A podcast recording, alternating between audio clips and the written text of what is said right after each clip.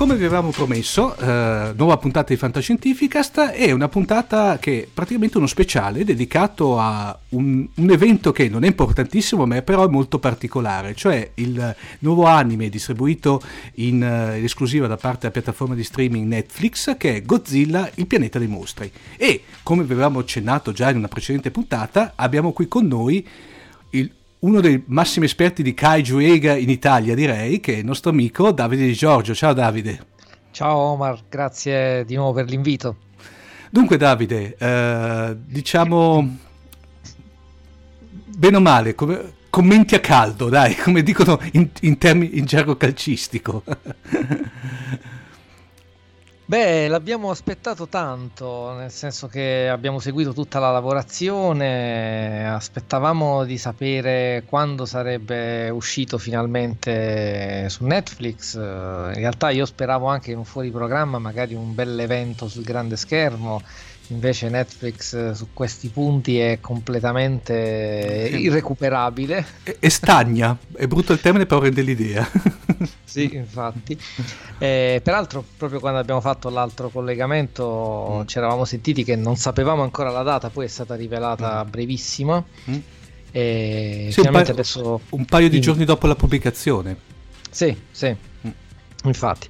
Adesso finalmente è uscito, l'abbiamo visto è, che dire, un progetto interessante che probabilmente risente anche un po' del fatto che era stata pensata come una serie animata, poi trasformata in film perché per la, la crescente domanda su Godzilla che c'era.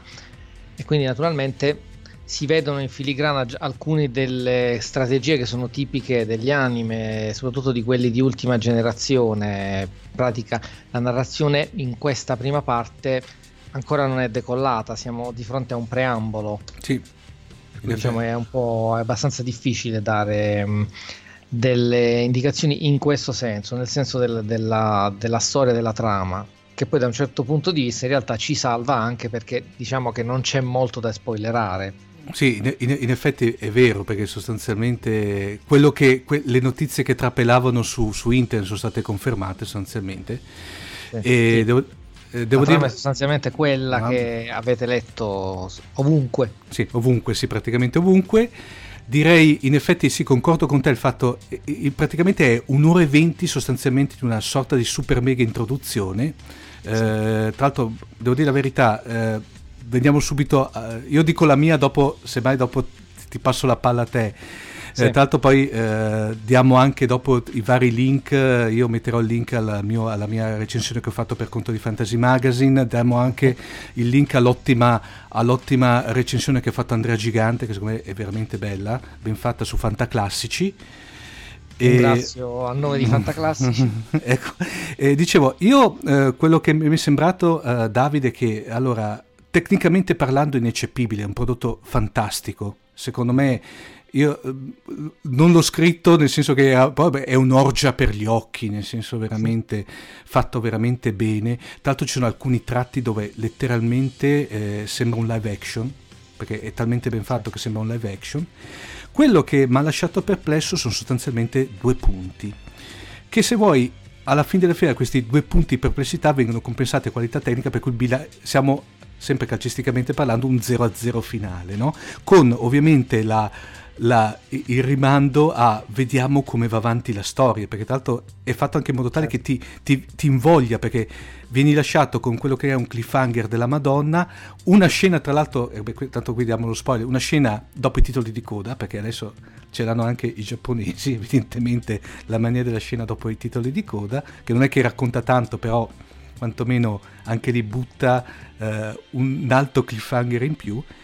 Eh, quello che voglio dirti è le due perplessità sono prima di tutto il fatto che sostanzialmente abbiamo eh, i personaggi che tranne il protagonista Auro che ha un qualcosa fin di messianico secondo me però mh, gli altri personaggi sono di un piatto che è una cosa incredibile cioè non emerge nessuno sono poco caratterizzati nonostante abbiano a disposizione volendo anche il tempo per poterlo fare ecco e poi soprattutto quello che tutto sommato mi ha lasciato, eh, se vuoi, più perplesso, ma lì viene fuori l'amore viscerale che ambedue, cioè ti tiro dentro anche te ovviamente, che ambedue abbiamo per Re dei Mostri, che sostanzialmente diciamo che il Re dei Mostri secondo me viene messo dentro per via che ultimamente va di moda, nel senso che se al posto del buon Godzilla ci mettevano il Kaiju X, tanto per inventarne uno seduta stante, in sostanza non cambiava niente di questo anime. In realtà sono entrambi aspetti mm. figli un po' del mm. fatto di essere un preambolo, per cui diciamo non si sono presi tanto la voglia di sviluppare in senso narrativo gli spunti dati dai personaggi e dallo stesso Godzilla, quanto di creare il setting di questo mondo, perché comunque mm. diciamo anche che è uno scenario abbastanza molto originale per, sì, no. per Saga. E non, non, soltanto perché è ambientato 20.000 anni nel futuro, perché c'è questa terra ridotta a uno stato, che è tornata a uno stato primitivo, diciamo, ma anche per tutta una serie di altri elementi su cui per esempio vedo che si sta uh, dibattendo poco. Ad esempio, um, questi alieni che arrivano con promesse religiose che davvero si fatica a capire il senso dell'inserimento in tutto il disegno. Mm, sì. Naturalmente speriamo che si, alla fine si abbia un'idea più chiara del perché inserire anche questo elemento. Tra l'altro ci sono due fazioni di alieni, eh, non si capisce bene neanche da che parte stanno, mi sembra che alcuni accompagnano gli umani nel loro viaggio intergalattico, sì. altri no, forse ho capito male io. No, allora c'era una razza, per intenderci, quella che è una razza con un forte senso religioso, che tra l'altro sì. c'è anche, che abbiamo il, uno dei mentori questi erano, vengono presentati, tra l'altro, ecco, in effetti poco approfonditi, però all'inizio vengono presentati come una sorta di razza che, eh, come dire, controllava la Terra e la vuole guidare verso la, dire, la ricerca di una, nuova di una nuova patria, di un nuovo, mondo, di un nuovo mondo. Quegli altri invece, da quanto ho capito, arrivavano, come dire, per ist- installarsi sulla, per eh, dato che il loro pianeta era stato distrutto, per come dire, ehm, sì, cercare eh, asilo, asilo sulla terra. si offrono, da quanto ho capito, di combattere eh, la, come dire, l'invasione dei kaiju, perché il bello iniziale c'è quasi un, una cosa quasi alla Pacific Rim, ci sono i, i, kaiju che praticamente sbucano dappertutto e riducono la, la, la terra a, a fuoco e cenere sostanzialmente. Sì, e, sono i kaiju storici della Todi. Esatto, esatto. C'è eh, Rodan, c'è il Dogora, sono... c'è, c'è, il povero Cristo di Idora che mi pare che è l'unico che, cre- che lo fanno fuori perché ho visto c'è, c'è un punto dove fuori, ha avuto successo l'operazione Idora per il povero Idora. Sì, sì, sì, e, ehm, e, questi con poco successo si, si offrono di, di, di distruggere la minaccia Godzilla che da quanto ho capito era quello poi che sostanzialmente faceva ha causato quasi la distruzione di tutta, di tutta l'umanità, di tutto l'ecosistema poi, e però non, a quanto pare non, non, non, hanno, non hanno combinato niente, perché proprio alla fine della fiera si passa direttamente alla, a quello che era il, il, fatto che l'umanità è, come dire, è profuga nello spazio in ricerca di, una nuova, di, una nuova, uh, di un nuovo mondo. Sì, sì. Ma fra l'altro è stata diffusa una vera e propria timeline ufficiale, mm? a quanto pare da Wikizilla, Um, in cui appunto ci sono tutte le, um, tutta la progressione degli attacchi dei mostri dal 1999 fino al sto vedendo in diretta perciò mm. uh, fino al 2048 quando l'umanità fugge dal mm. pianeta Terra se mai dopo eh, la mettiamo nelle show notes dell'episodio così anche i nostri ascoltatori hanno anche loro un riferimento sì, proprio perché Fantaclassici eh, piace fare rete, mm. mm. diciamo anche che la sua leggenda è tradotta in italiano sulla mm. pagina di Shingogira Italia. Ah, perfetto, per cui sì, tanto i nostri amici, perché ti ricordi che avevamo, li avevamo rilanciati più di una volta, direi eh. che a questo punto no, eh, pubblichiamo direttamente la, questa, in modo tale che... Per cui c'è la famosa timeline degli attacchi, bellissimo. Sì, sì. Mm-hmm. E, in... Dicevamo... Sì siccome parlavi dello stile visivo, mm. questo è un aspetto che mi piacerebbe approfondire un attimo, sì. nel ah, senso sì. che mh, sotto certi aspetti a me sembra che questo film voglia essere il vero Shin Godzilla, fra virgolette. Ti spiego che cosa voglio dire mm. con questo. Nel senso che Shin Godzilla, nelle intenzioni iniziali con cui era stato fatto, doveva essere un, un prodotto da esportazione, chiamiamolo così, una specie di biglietto da visita delle capacità tecniche dell'industria giapponese di stare alla pari sullo stesso terreno dei, dei, dei grossi film americani. Um, naturalmente è diventata una cosa un po' diversa, nel senso che quando è subentrato Hideaki Anno ne ha fatto un'opera fortemente autoriale che parla soprattutto della recente storia del Giappone ai giapponesi. Infatti, nonostante il film sia stato poi venduto in tutto il mondo, è stato apprezzato in modo particolare soprattutto in patria. Qui mi sembra che invece abbiano voluto puntare molto di più su un prodotto da esportazione. Lo vediamo già nei nomi tecnici, perché per esempio l'animazione di Polygon Pictures che ha fatto oh, serie come Transformers Prime, lo sceneggiatore Gen Urobuchi che è famoso anche da noi, ha scritto Madoka Magica che è una serie molto bella c'è comunque tutto questo riferimento a, allo spazio, ai viaggi spaziali che sono scenari che rientrano anche negli orizzonti della, di certa fantascienza americana. Mm. Tu citavi anche Pacific Rim, quindi la sensazione è questa e da questo punto di vista ti dico che io sento un po' di ansia da prestazione nel film, mm. nel senso che l'ho trovato un po' frenato, proprio come se sentisse l'angoscia di dover dimostrare prima di tutto di essere un prodotto da esportazione. Mm ho capito. Eh, nel senso che dici che sostanzialmente, come dire, si sono trattenuti perché magari avevano paura di fare figuracce o quantomeno di, di dare un prodotto che dopo si, eh, si sco- eh, dire, non, av- non, avrebbe avuto successo diciamo, nel resto del mondo. Sì, ma diciamo più che figuracce di fare un prodotto troppo giapponese. Mm, mm. Che potesse quindi sembrare strano agli occhi di uno spettatore non giapponese. Tra l'altro una cosa che ho notato, eh, Davide, è che il, il design di, di, Godzilla sostanzialmente si, è, si, ricollega a quello americano, per intenderci, a quello del Monsterverse. Sì, Come... infatti anche questo è un altro elemento. E però, però le, diciamo, le, com, come si può dire, le armi, i poteri di Godzilla, per cui per, per intenderci il raggio, piuttosto che tanto a un certo punto viene fuori il raggio dalla coda, sono invece tipici quelli del Shin Gojira di, di Anno. Sì, ma c'è anche qualche elemento mm. nuovo, c'è il mm. campo di forza sì, che, sì. perché comunque sia l'aspetto che dopo tanti anni, soprattutto a uno come me che cerca sempre la novità, mm attira sempre nel vedere i mm. film di Godzilla che comunque lo reinventano sempre. Questa cosa per fortuna non c'è ansia da prestazione che tenga. E poi c'è quel, quell'elemento, non so se l'hai colto, uh, quell'elemento del fatto di distruggere, uh, diciamo di uccidere Godzilla con le nanosonde, che poi nanosonde ovviamente sono nanosonde per Godzilla, ma a livello poi di dimensioni non sono tanto nanosonde, che è un, un leitmotiv che era venuto fuori più volte nei vari progetti non portati a realizzazione da parte della Toho per eventuali trame di Godzilla che ce n'era, mi pare, ce n'era stato uno che prevedeva il fatto che entravano in Godzilla con una nanosonda per cercare di ucciderlo, che poi non era, era stato accantonato per motivi tecnici perché era un po' difficile realizzare. realizzare e, sì. Evidentemente qui beh, l'hanno realizzato perché con, con, il discorso animazione ti permette di fare cose, comunque anche certo. qui ho visto la, la, la, questa volontà. Uh, poi, tanto, beh, tanto come dire possiamo dire che tanto poi c'è il fatto che sostanzialmente poi si scoprirà che eh, il Godzilla, il primo Godzilla che si vede è un figlio di Godzilla o quantomeno è uno dei Godzilla. Sì, Perché... fra l'altro pare che mm. in questo universo sia possibile che esistano varie versioni di uno stesso mostro. Sì. Se non sbaglio anche la timeline che abbiamo citato prima uh, inserisce degli elementi a questo proposito. Mm perché in effetti, in, in effetti, si hanno, compaiono questi kaiju strani che sono dei so, una sorta di pipistrelli che tra l'altro scoprono che sono fatti, praticamente sono come dire dei derivati di Godzilla. Sì, delle emanazioni. Di Godzilla. E tanto sembra che certo. siano, anche, siano anche, come dire, controllati in un certo senso da Godzilla.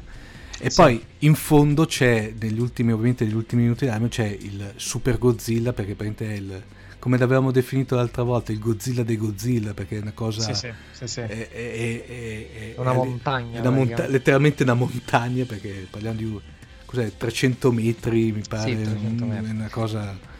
Come ecco dire... qui nella timeline dice 2002 appaiono due Kamebas, mm. uno nelle Filippine e uno nel Guam. Quindi appunto la possibilità che possano esistere più esemplari dello stesso mostro. Mm. E quindi anche due esemplari di Godzilla. Mm. Però ho detto lì ovviamente poi tutto lasciato, cioè non si riesce a capire se è lasciato come dire, andare per via che dopo verrà sv- eh, sviscerato eh, nel, nel, corso, perché ricordiamo che questa è, dovrebbe essere la prima di, di tre parti sostanzialmente. È un, sì, sì. Come dire, è, che a questo punto chiamarlo eh, direi che è una miniserie, cioè diciamocela tutta sostanzialmente. È punto, una trilogia. Sì, una trilogia è, è molto legata. L'altro poi all'inizio ne avevamo già parlato l'altra volta che, eh, come dire, già nel, nel, viene accennato brevemente all'inizio, però già nel secondo capitolo dovrebbe apparire Mecha Gojira. Sì. Ecco. Sì, sì, infatti.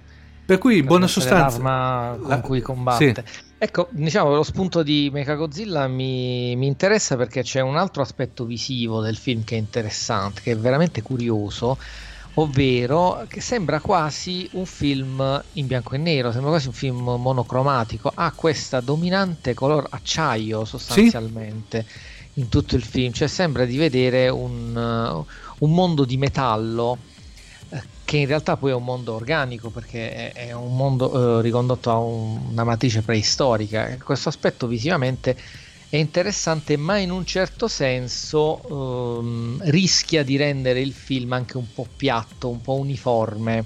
Mm. Per cui sono aspetti che sarà interessante capire sulla lunga distanza che risultato produrranno. No, sarebbe poi il caso, secondo me Davide, questo qui è veramente il caso dopo di rifarci una full immersion quando usciranno tutti i tre capitoli. Si hanno... Assolutamente. Eh, sì, l'ho fatto come dire una mar- la maratona, no? eh, Davide, si hanno delle date delle, dell'uscita quantomeno delle altre due, due, due parti? La seconda dovrebbe uscire a maggio, naturalmente parliamo di uscita in Giappone. Mm-hmm per cui non sappiamo se magari adesso, visto che la prima è stata diffusa, se ci sarà una contemporaneità, questo non lo sappiamo. La seconda dovrebbe uscire a maggio, la terza non c'è ancora una data indicativa, però sì, dovrebbe comunque uscire entro quest'anno, quindi so, azzardo un ottobre. Mm. Per cui diciamo in tempi relativamente poi stretti sostanzialmente. Sì, sì. Una... Era previsto fin dall'inizio che le ultime due uscissero nel 2018 perché poi nel 2019 sappiamo che torna mm. il Monsterverse. Ah, quindi... Che tra l'altro sì con uh, Godzilla Re dei Mostri. Che... Dove... Sì. Se si chiamerà così, c'è ancora il mistero. Su... per, per, cui diciamo l'appuntamento, l'appuntamento più, eh, più, vicino sostanzialmente è Pacific Rim 2 Uprising, giusto? Quello più, più sì, vicino, del, diciamo, de, se vuoi, della, di, di, tutto ciò che è gigantesco, no? sì, poi c'è anche Rampage, non ricordo quello quando esce. Il Io... bello di poter fare il podcast è che abbiamo internet davanti, Ti... quindi esatto, cioè... vediamo diretta su Internet Movie Database 20 aprile. 20 aprile. Quindi cui... prima Pacific Rim. Sì, quello, io uh, di Pacific Rim ho molta paura, però paura nel senso di come dire che sia il classico numero 2 un po' così tirato per i capelli, per cui non va. Speriamo di no. Vediamo.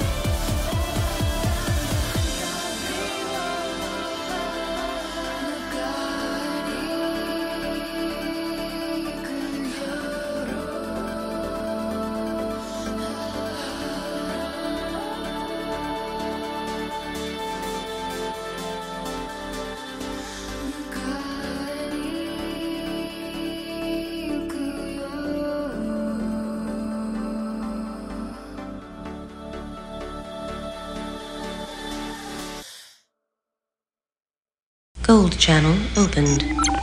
Da oggi potete supportare Fantascientificast anche con Patreon. Perché Patreon? Realizzare questo podcast è un piacere per noi, un momento di svago e un'occasione per parlare di qualcosa che ci appassiona, coinvolgendo una comunità aperta e attiva. Da quando esistiamo siamo entrati in contatto con molte persone e l'entusiasmo rispetto a ciò che facciamo ci ha fatto davvero piacere.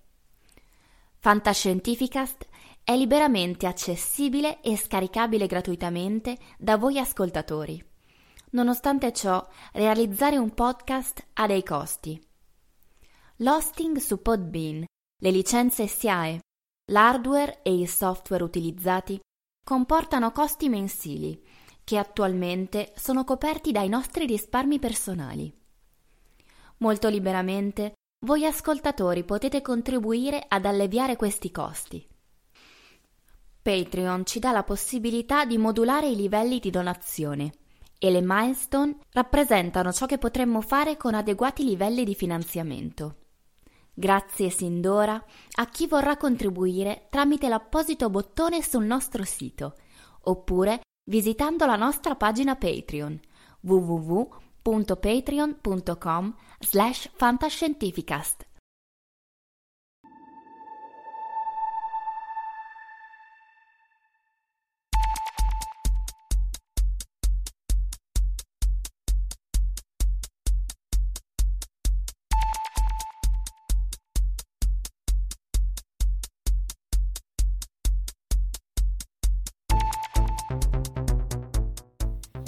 saluto a tutti gli ascoltatori di Fantascientificast. Io sono Marco Taddia e ringrazio Omar per avermi chiesto di fare una breve e personalissima recensione di Godzilla il pianeta dei mostri, reso disponibile su Netflix il 17 gennaio e che ammetto di aver visto il giorno stesso. Per chi non mi conoscesse o seguisse sui miei social, quindi presumo in tanti, sono fin da piccolo un appassionato di Godzilla o di quella tipologia di mostri e robot provenienti dal sollevante. Parlo di quei film che sul finire degli anni Ottanta venivano trasmessi nelle mattinate estive anche da tv locali e che non avevano certo uno standard hollywoodiano, ma che per un bambino erano incredibilmente affascinanti. Crescendo ho capito che quelli erano i kaiju e che il più sborone di loro era chiaramente e solo Godzilla.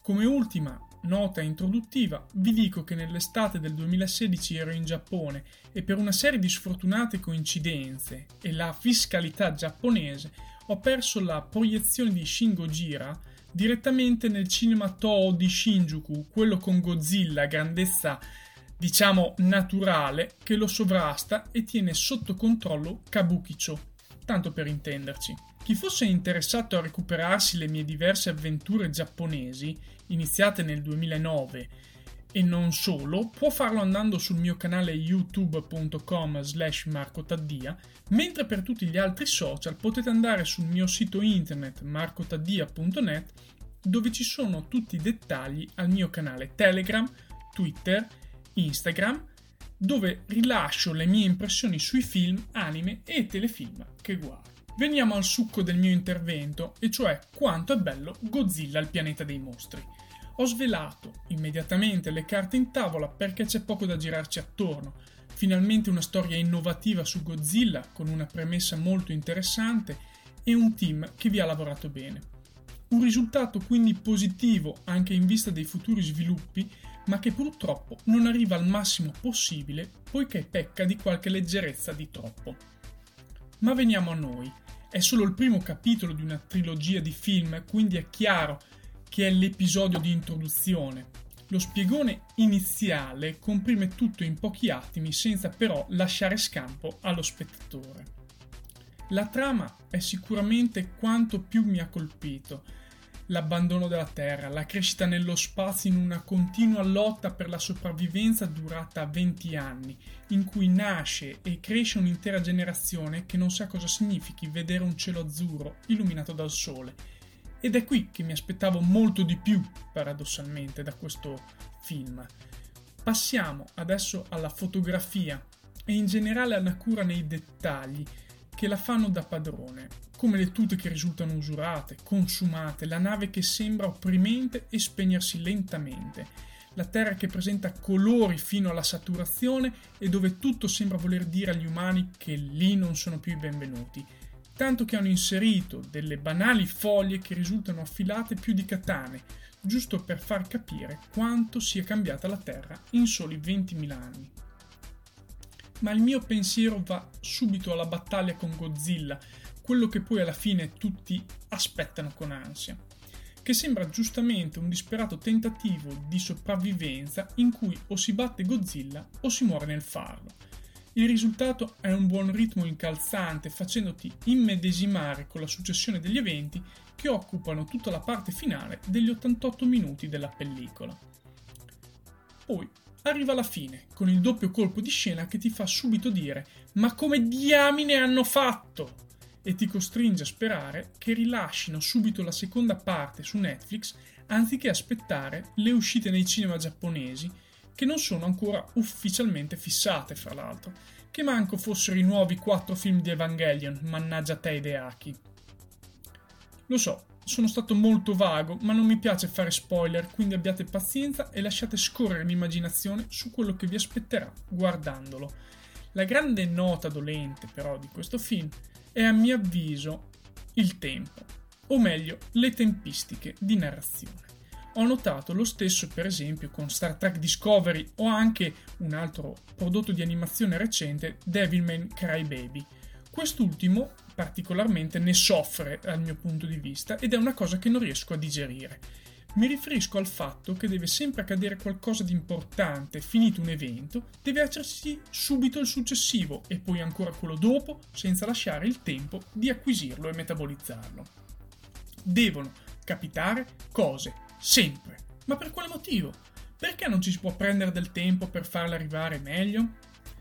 Pertanto, questa prima parte di Godzilla Pianeta dei Mostri è a mio avviso troppo rapida e non ti permette di medesimarti e conoscere i personaggi a sufficienza per capire le vere motivazioni dei loro comportamenti e atteggiamenti. Mi domando se anziché fare cassa facendo una trilogia cinematografica, dopo il grande successo nelle sale del film Shin Gojira, non avrebbero dovuto mantenere l'impostazione iniziale di serie di animazione e approfondire normalmente meglio tutte quelle tematiche degli umani che arrivano e vivono nello spazio, arrivando solo a fine stagione a tirare fuori Godzilla sulla Terra. Quello che invece proprio per me è stato inutile in questo film, se non un mero pretesto per far emigrare i terrestri nello spazio, sono gli alieni di Tau Ceti, che arrivano dicendo che ci salveranno dai mostri e poi prendono subito delle saccagnate orbe da Godzilla. Su di loro c'è poco da dire se non che sono estremamente religiosi e che incredibilmente non sono riusciti a plagiare gli umani, cosa abbastanza surreale per me. Dovremmo vedere come verrà sviluppata questa parte in seguito a questo punto. Avrei voluto concludere con qualche considerazione sulla fisica usata nei viaggi spaziali, nelle navi e nei mezzi di trasporto, ma un certo timore reverenziale e la certezza di essere bacchettato nei confronti di Marco Casolino, spesso ospite di questa trasmissione, quindi mi limito a dire che non sono male, ma potevano fare un po' meglio. Nella speranza di vedere un Mecha Godzilla in azione il prima possibile, vi saluto e vi ricordo di seguirmi sui miei social. Adesso vi lascio al resto della puntata di Fantascientificast. Grazie a te Omar e a tutti voi per l'ascolto. Ciao!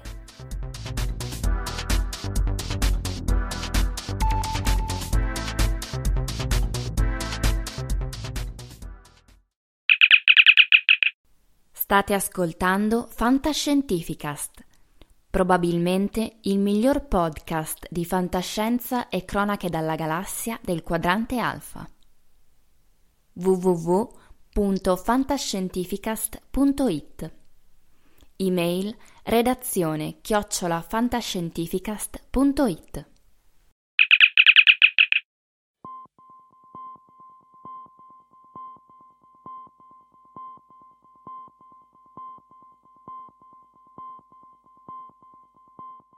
Davide, ma ci sono notizie su Fantaclassici, vero? Beh, siamo all'inizio del nuovo anno, quindi abbiamo già un, un, piano di massima sulle iniziative che ci attendono e che intendiamo portare avanti nel corso dell'anno. Eh, in realtà abbiamo già iniziato perché a gennaio già abbiamo avuto le prime due, che sono il, il nuovo fansub dedicato a Zabogar eh, il progetto Fansub noi lo portiamo avanti con eh, i Bowling Ball sì. Fansub, gli, gli, amici del Bowling Ball Fansub. Questo è il film ispirato alla serie, al classico telefilm che si era visto poco, ma si era visto anche in eh, Italia. Zabogar, tu... Zabogar l'uomo elettrico, giusto? Sì, sì, infatti. Mm-hmm. Tra l'altro, cui io sono molto affezionato, infatti ho curato io la traduzione, mm. cercando di stare anche più o meno dove possibile dietro al vecchio adattamento, nei nomi delle armi, dei colpi. Mm per così dire. Um, il progetto Fansub noi lo portiamo avanti sempre nell'ambito di una divulgazione del verbo kaiju e dei mostri giganti. Uh, naturalmente cerchiamo di farlo con il massimo rigore etico possibile, quindi laddove i film vengono licenziati, i fansub vengono tolti di mezzo. Devo dire che purtroppo, eh, o per fortuna, magari mm. per i miei amici fansubber che lo fanno, um, finora abbiamo tolto pochi titoli perché tanta, tanto materiale è comunque rimasto inedito. Il film di Zabogar è un esempio, cioè il film del 2011 su una serie comunque che in Italia si era vista, è passato solo al Future Film Festival, ma poi nessuno l'ha più ripreso. È una cosa davvero incredibile e purtroppo un po' triste. Sì, sì. neanche per il mercato home, neanche... No, niente, proprio c'è stato il massimo disinteresse. Peccato. Peccato, sì. peccato, anche perché visto che ormai sostanzialmente si pubblica di tutto praticamente, non vedo perché, tanto per un, per un pubblico di appassionati, beh, io e te, ma come ce ne sono tantissimi altri di, di Tokusatsu e Kaiju eh, e Kaiju Ega, direi che come dire, le, i numeri secondo me ci, ci sarebbero dal punto di vista commerciale. Sì, ma fra l'altro è un film, io lo adoro, cioè, per fare la traduzione l'ho dovuto rivedere tantissime mm. volte, mi diverte sempre, è un film divertentissimo, oltre che molto preciso nelle citazioni al modello, però poi anche un'identità sua, quindi davvero poteva avere il suo potenziale, non dico in sala, mm. però sicuramente presso un pubblico interessato, invece mm. no, purtroppo. Tra l'altro segnalo anche il precedente fansub Kujiragami, il dio balena, perché questo invece è un film veramente una primizia, un film che non era mai uscito dal Giappone, una specie di Moby Dick giapponese con, eh, del 64 della Daiei con il mitico Shintaro Katsu, eh, mm. storico interprete di Zatuichi. Zatuichi peraltro ci riporta a Godzilla perché per un periodo è stata la serie di film più lunga della storia del cinema, poi Godzilla l'ha superato. Altre invece novità? E poi la seconda che abbiamo fatto è mm. stata l'intervista a Federico Colpi, ehm, che ha avuto una certa risonanza anche al di fuori dei nostri giri, perché il personaggio in questione è stato anche editore per l'Italia di manga e di anime, per cui diciamo se ne è parlato anche nei siti, nei forum specializzati sui manga e sugli anime. Federico Colpi oggi gestisce una, una ditta di effetti speciali, uh, fra le altre cose, ha lavorato a Shin Godzilla, siamo stati molto fortunati a intercettarlo e, a, ci ha dato una, una, visione ravvicinata di Shin Godzilla, come è stato accolto uh, lì in Asia, e poi anche, come prima dicevo, e in, magari in patria ha avuto più interesse fuori di meno, abbiamo una prospettiva in questo caso su come è stato accolto anche nel resto dell'Asia. Secondo lui, appunto, eh, il Monsterverse ha, um, ha, raccolto più interesse da parte degli altri paesi vicini al Giappone. Mm. Questo secondo te come mai? Parlo... Ah, proprio per la peculiarità profondamente giapponese del, sì. del Godzilla di Diachianno. Sì, che è, è, molto, è molto, sì, in effetti è molto radicato, per cui è un, è, secondo me è un prodotto, si potrebbe dire un prodotto di nicchia. sì, diciamo d'elite. D'elite, sì, in effetti è vero. Ben, Invece ben... per il futuro, mm? eh, diciamo, l'obiettivo di quest'anno principalmente sono due. Uno è implementare la sezione delle recensioni dei libri, mm-hmm. ne abbiamo già due pronte. Um, praticamente la prima sarà mm, la recensione del libro di Eiji Tsuburaya su Eiji Tsuburaya fatto da August Dragon, che è un libro che in Italia non è uscito, un libro in inglese, che sarà accompagnato da un'intervista allo stesso August Dragon che ci ha concesso, intervista che per la prima volta sarà bilingue, cioè sia in italiano che in inglese. nella speranza di riuscire ad avvicinare anche un pubblico esterno mm. al nostro paese. Invece il secondo libro sarà il libro della Granata Press Fantasia di, di, Riccardo Esposito, perché comunque vogliamo iniziare a fare anche un lavoro di recupero su quello che è venuto prima, fa, non fa, limitandoci soltanto alla qualità. Fantasia è uno dei tomi obbligatori, secondo me. Sì per, per qualsiasi appassionato. eh, come Beh, ovviamente c'è il libro di Shironda, ma lo sto ancora leggendo. Beh, quello lì, come dire, sarà la ciliegina sulla torta, dai. come l'hai trovato quello di Eiji Tsuburaya? Quello l'ho, preso anch'io, l'ho trovato è veramente un bel volume, secondo me. Sì, è veramente molto bello molto ben, fatto. Eh, poi eh, Tsuburaya... Dire, anche se i nostri ascoltatori non conoscono l'inglese, prendetelo lo stesso solo per le immagini. Sì, infatti, davvero... infatti, infatti, solamente appena per quello. Eh, che poi, eh, poi, tra l'altro, ma poi è anche abbastanza comprensibile, diciamo che anche per sì. un, un, inglese, chiamiamolo fra virgolette scolastico, come brutto termine, però tanto per dare un, un, un paragone, sì, sì. è abbastanza semplice, cioè come dire, si riesce sempre a leggere praticamente. Sì, sì, poi è strutturato anche in modo da essere comprensibile. Tra l'altro molto interessanti anche le dichiarazioni di prima mano di chi, mm. perché il libro è accompagnato da tutta una serie di interventi con dichiarazioni di prima mano di chi ha conosciuto i grandi che hanno, fatto, che hanno lavorato con Suburai e che hanno fatto l'industria del, del fantastico giapponese. Che, lavoranti eccezionali eh, guarda, eh, beh, tanto faccio un, come dire, un, un mini, un mini eh, trailer per Fantascientificast. Eh, stato in questi giorni ho rivisto I Misteriani perché sì. volevo fare una puntata della rubrica su uh, Big in Japan, quella dedicata al tokusatsu barra kajuega sui Misteriani. Sì nonostante parliamo di un film del 58, per l'amor del cielo, 57, 57, 57, però caspita, di quegli effetti cioè le miniature, i paesaggi, cioè una, una, cura certosina e tenuto conto che anche Misteriani è uno di quelli in cui si sono impegnati poco perché come dire l'hanno girato in, con, relativa, eh, con tempi relativamente stretti però uh-huh. sostanzialmente veramente delle, uh, resti ammirato da questi professionisti sì. uh, questi uh, artisti poi perché sostanzialmente che cura, che passione ci mettevano, eh, poi addirittura eh, arrivavano a scegliere, per esempio una cosa che, che mi hanno fatto notare, non l'ho notata io ma me l'hanno fatta notare, addirittura che sceglievano esattamente il tipo di aereo per il tipo di combattimenti, per cui c'era, a un certo punto c'era l'attacco alla base, tanto eh, anche qui spoiler, bene dopo c'è l'attacco alla base dei, eh, degli alieni misteriani che viene condotto da dei, dei cacciabombardieri eh, eh, cos'erano i Sabre praticamente che erano quelli, i vecchi aerei che erano fatti tanto su licenze G91, quelli fatti eh, anche in licenze in Italia da parte del gruppo Fiat. Sì. E, mentre invece per i combattimenti in volo utilizzavano gli F-104, per cui anche lì proprio una, una scelta minuziosa con una cura veramente certosina. Sì, sì, ma beh, tra l'altro Tsuburai è stato pilota, per cui diciamo, sicuramente conosceva i suoi polli, come si eh, dice. Esatto, eh, lavorava con cognizione di causa.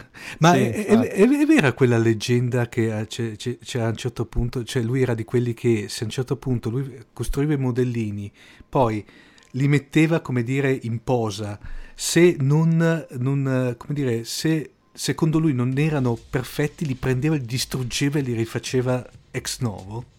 Eh, pare proprio di sì. Cioè, pare cosa... che fosse un molto perfezionista. Ma fra l'altro è bello poi leggere subito dopo il libro di, su Honda perché mh, mm, ti dà un po' anche la prospettiva dall'altra parte. Nel senso che mh, mm, qui viene rimarcato come Tsuburaya fosse uno diciamo, che rivendicava la sua autonomia rispetto ai registi, cioè diceva tu regista fai il tuo mestiere, però quando si tratta di fare le scelte delle, delle scene con gli effetti speciali, quelle le giro io. Mm. Ishironda è stato forse uno dei pochissimi casi invece in cui Tsuburaya ha, ha ceduto un po' di, di sovranità, diciamo così. Uh, l'aspetto che viene rimarcato nel libro è che è uno dei pochi registi, se non l'unico, per cui Tsuburaya girava con più macchine da presa in modo che poi Honda potesse scegliere al montaggio la ripresa che, mh, che preferiva.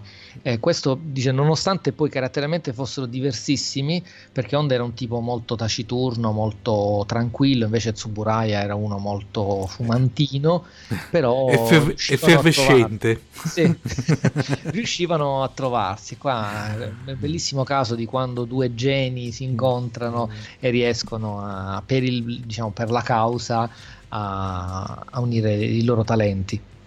Bene, Davide, eh, sì, continuiamo sì, l'ultima cosa. Sì. Ho detto che erano due le, le grosse mm. iniziative mm. per l'anno. La seconda lanciamo la bomba che so che ti lascerà un attimo spiazzato, mm. ma quest'anno celebriamo i vent'anni del Godzilla di Roland Emmerich. Oh madonna, Gino, perché me lo devi ricordare? lo, sai che, lo sai che perché lo fai? Mi hai rovinato. Tra... No, scherzo, no.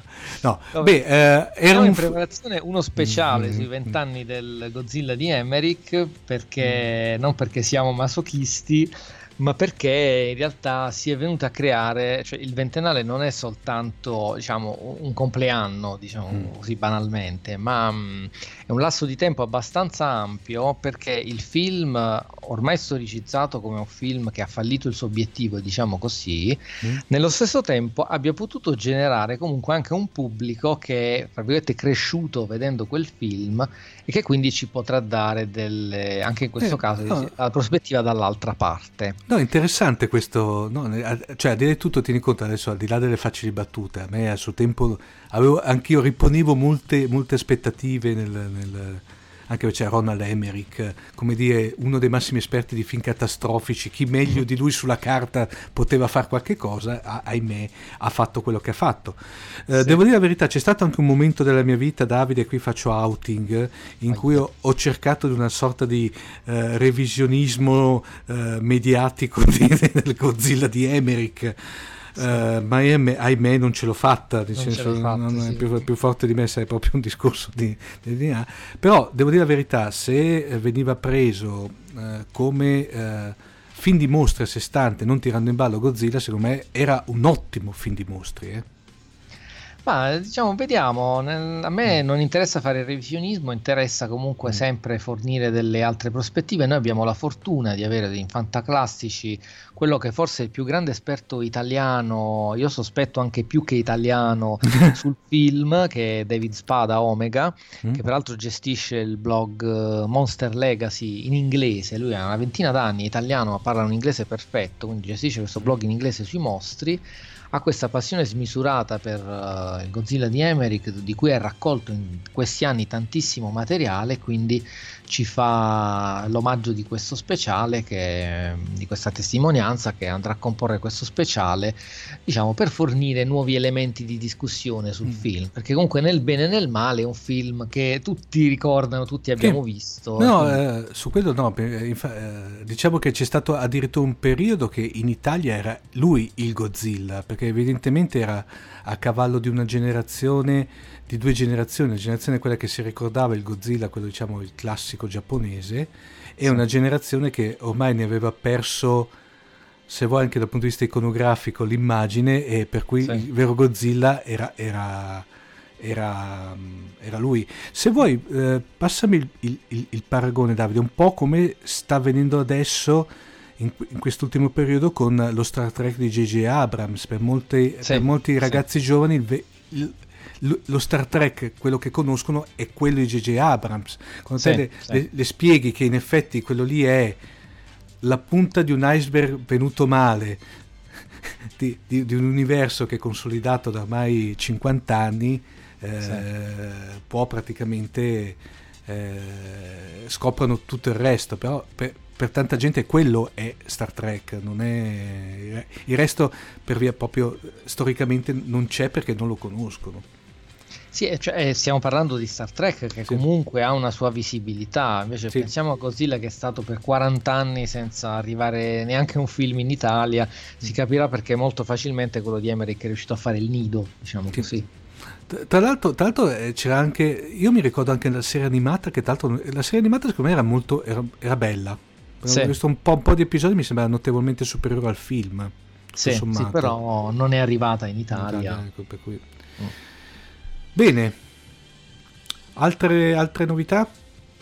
Vabbè, poi seguiremo le uscite sì. in arrivo, dai appunto dagli altri due capitoli dell'anime a Rampage a Pacific Rim. Beh, per, pa, pa, poi ovviamente per Rampage e Pacific Rim quello ritieniti già precettato che facciamo lo speciale.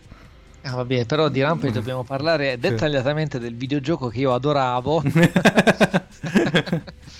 No, sei una, una, una, bella, una bella tanto interessante anche vederlo sotto questo, cioè fare te che lo conosci un parallelismo fra, le, fra i due, fra, diciamo fra il, il, il, film e il videogioco, sarebbe interessante questa cosa qua. Fare... Io ho molto la sensazione che sarà un mm. film di Dwayne Johnson, uh, The Rock, mm. perché alla fine lui ha creato questo format del, dei film di Dwayne Johnson fra Fast and Furious, Jumanji, mm. questo neocatastrofismo ipermuscolare anche molto divertente quindi sarà interessante vedere cosa è rimasto del gioco e cosa invece c'è di The Rock. Vediamo, insomma. Tra l'altro è un film che inizialmente, ti confesso, io avevo deciso di non trattare su Fantaclassici, ma c'è stata un, una richiesta da mm-hmm. parte della nostra utenza e quindi noi siamo comunque ben lieti di dare sempre spazio ai mostri. Ecco, come, poi eh, permettimi qui di fare una, io di farti a te promozione, mi raccomando ragazzi, seguite, beh, noi re- regolarmente rilanciamo ogni tanto le notizie quelle più salienti su Fantascientificast però mi raccomando restate in perenne collegamento con Fantaclassici perché è veramente una delle poche comunità eh, ma non necessariamente de, di genere kaiju e barra uh, tokusatsu, perché secondo me eh, è una gran comunità, una delle poche secondo me veramente che sta, eh, come dire, eh, effervescente dell'ambito della fantascienza italiana, è una bellissima realtà tra l'altro, poi gestita da persone di cui beh, da, Davide, mi viene anche Andrea, eccetera, eccetera, gente che quantomeno è appassionata, ma è appassionata con, anche con cognizione di causa, non è il classico come dire appassionato coi paraocchi. Ecco. Grazie, fra poco parte il bonifico. Ah, dai, non è così, dai. Bene, Davide. Guarda, allora Prima di tutto ti ringrazio ancora di aver partecipato a questo mini speciale, uh, è, sempre piace- è, sempre un, è, sempre un piacere averti su, uh, in, in, uh, parlare insieme a te nei nostri microfoni, al di là del fatto che poi noi ogni tanto ci sentiamo fuori, però è in trasmissione è tutt'altra cosa. A questo punto, eh, ovviamente, se, detto, ritorno a dire, si è precettato ufficialmente eh, davanti a tutti gli ascoltatori di Fantascientifica per Rampage e per Pacific Rim, facciamo qualche cosina, magari uno, anche lì un mini speciale tanto da, come dire, per parlarne. Eh, niente, eh, seguite ovviamente, seguite mi raccomando uh, Fantaclassici eh, e a questo punto grazie ancora di essere stato con noi. Grazie a voi, ciao Omar. Ciao Davide.